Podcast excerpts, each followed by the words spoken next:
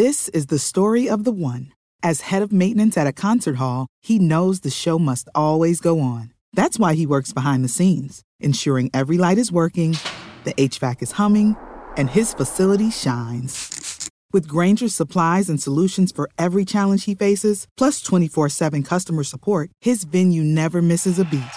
Call quickgranger.com or just stop by. Grainger, for the ones who get it done. This is Afroeconomics with JB Bryan. Afroeconomics is a strategic financial management program designed for the advancement of black wealth in America and abroad.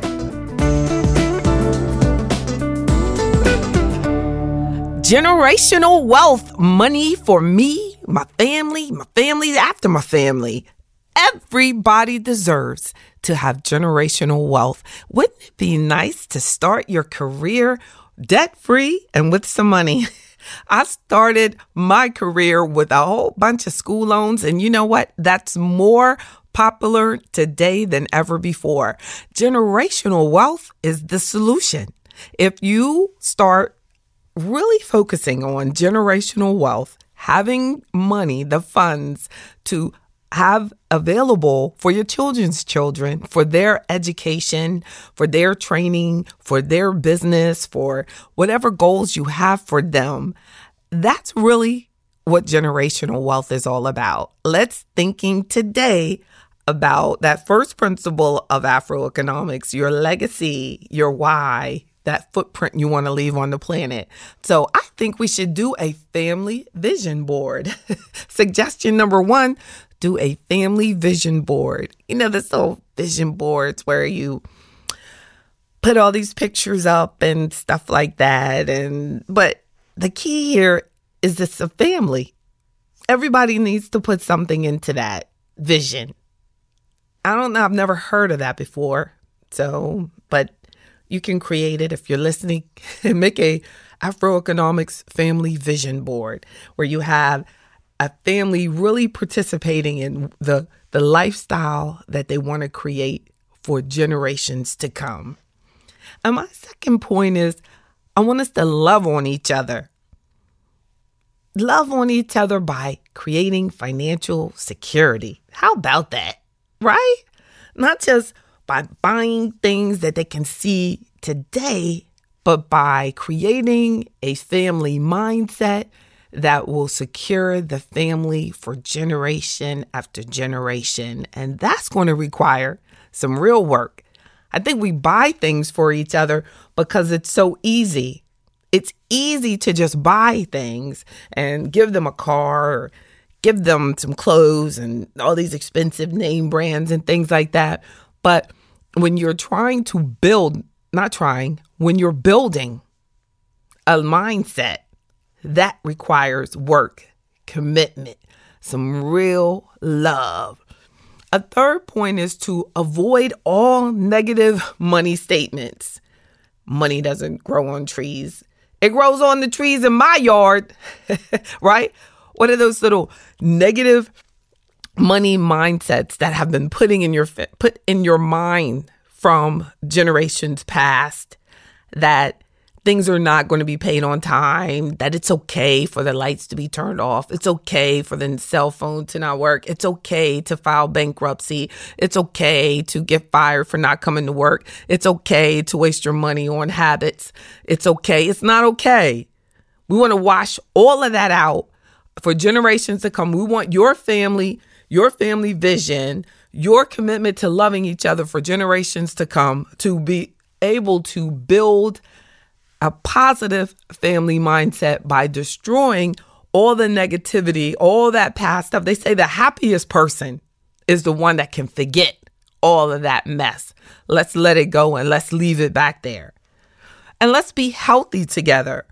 Your health is the best way to protect your generational wealth. Well, one of the best ways.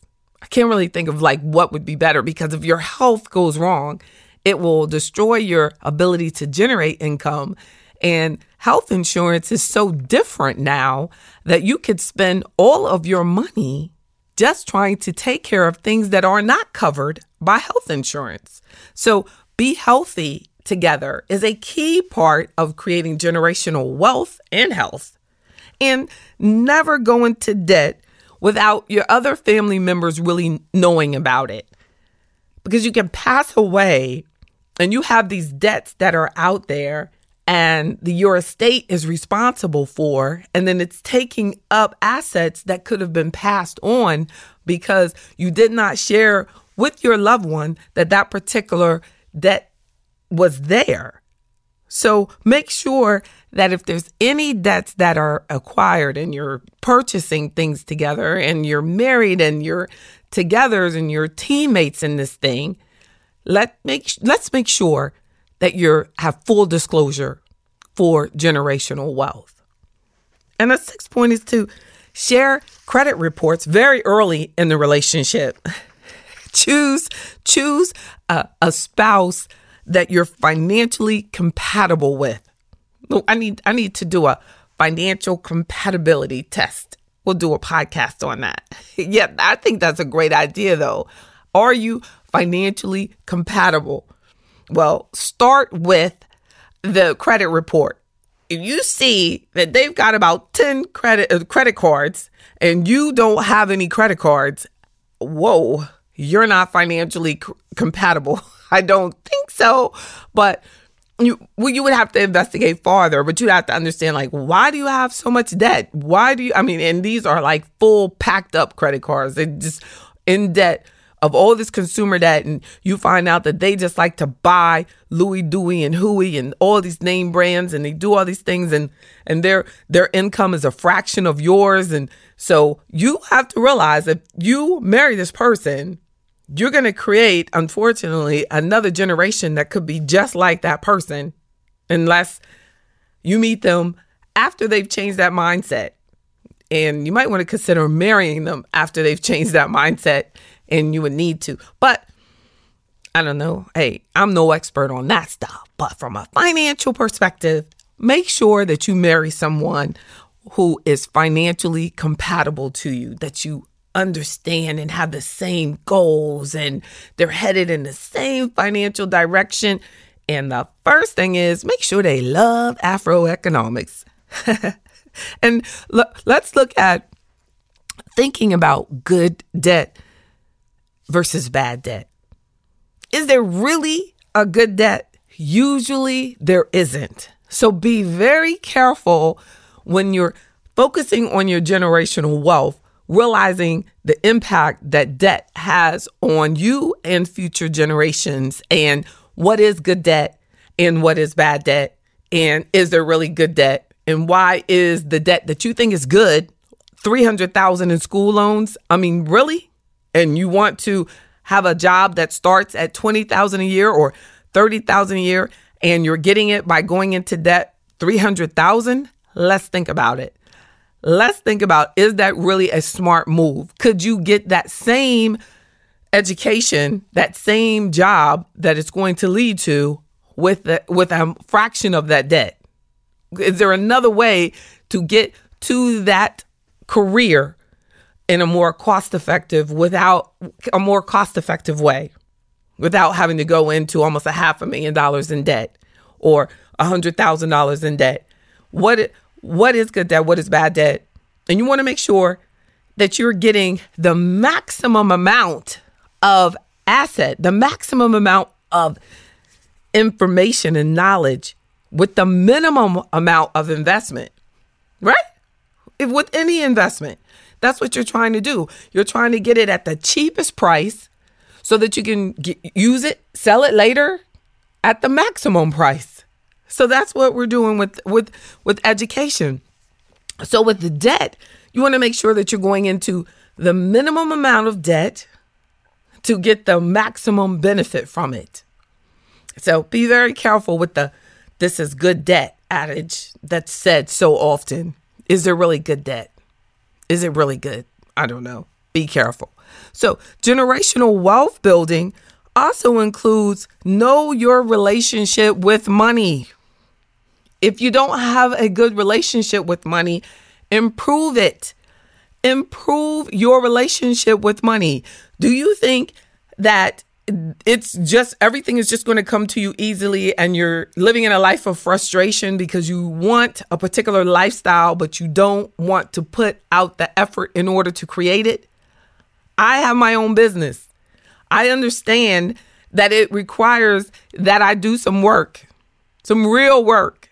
I work all the time but i enjoy it. Do you want to have your own business but you realize that you're not willing to put in that work to do what is required in order to generate the type of income that you need to sustain and grow your standard of living? Well, look at your relationship with money. If you don't like work or you enjoy sitting by the ocean and looking at it, and you don't like putting out a lot of effort and you don't like doing podcasts on Saturday mornings, then you need to understand that you don't, you know, need to put yourself in a high debt situation or you don't need to be buying and spending a whole lot of things. That's a kind of the the mindset, understanding your money mindset is very important.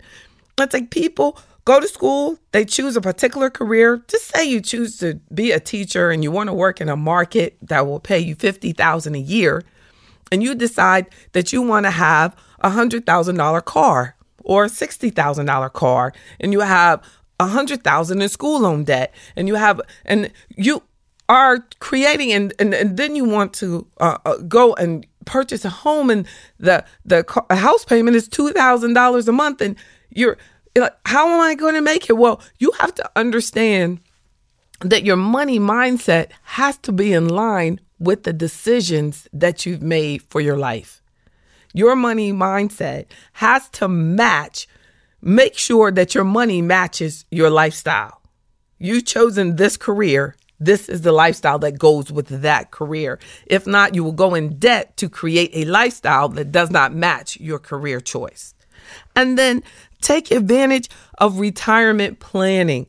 Take advantage of what I really like to say. Now, we all know what retirement planning means, but I really like to think of that we should go throughout our life focusing on, I want to be financially independent. Retirement planning kind of makes you think that this is for old people. But when I tell you about the second principle of Afroeconomics of financial independence and self reliance, then you say, oh, that's something I need to address today. I can, you know, having more assets, having the income, generating the assets that will create the income so that I can actually live off my assets. That's financial independence. And and so you need to really investigate what I can do today to make sure that I'm saving my income enough that I will at whatever particular age you set as your goal to become financially independent that you're accumulating the assets to reach there. But for retirement planning is just that that you're saying at this age, X age, you would like to have enough assets that will generate income to allow you to sustain or even establish a lifestyle that would make you comfortable. So be very careful in realizing that financial independence and retirement planning require planning. And living below your means is okay. you know, you can live below your means, meaning just because you can do all of that, just because you could live and spend all of your income and not save, doesn't mean you need to do that. If you begin to just spend half of your income for your lifestyle, then you could save the other half of your income. And we're talking after taxes already. So, whatever's after taxes, you living off half of that and saving, you know, the other half. And if you save it pre tax through a retirement plan that will allow you to save pre tax, then it will leave you some extra after tax income because saving pre tax is pre taxed. So you have more income coming in. If you pay, you save after tax, you have to pay taxes on it and then save it. So that's a little complicated, but Save pre tax as much as your discipline will allow you to do it. discipline, determination, the ninth principle of Afro economics will allow you to say it's okay to live below my means. And then you will be able to increase your standard of living slowly over time. You will say, wow, I'm so glad that I lived off less than so that I will have this money so that I can enjoy here later and for generations to come. Correct? So make sure that you also in generational wealth, a big part of it is make sure that you have a good understanding of life insurance, how to utilize it, how to maximize it, how to finance it. A lot of times we overspend on the life insurance, but we still are under protected. So find the most cost effective ways, and we do a full insurance analysis with Afro Economics members. I make that a big part of it, making sure that you have proper protection, not wasting money, but that you have a full understanding of everything you have. And hey, what about this? Make sure that all of your beneficiary things are updated. Your beneficiary forms on everything are updated big part of financial of financial planning. Afro economics is a comprehensive financial planning program to make sure that generational wealth is something that we can establish because we incorporate that into the financial plan at the beginning. This is the amount I want to make sure that I have for my gen- next generations, correct? So make sure you consider generational wealth, make that a part of your daily financial mindset. I'm JB Bryan, and that's Afro Economics.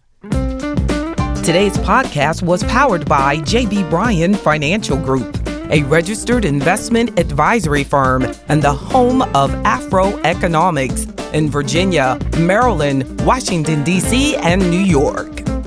Don't forget to subscribe to Afro Economics with JB Bryan on iTunes, Google Play, SoundCloud, Stitcher, and any other podcast directory. If you like what you hear, leave me a five star review. I'm JB Bryan, and that's Afro Economics at AURN.com.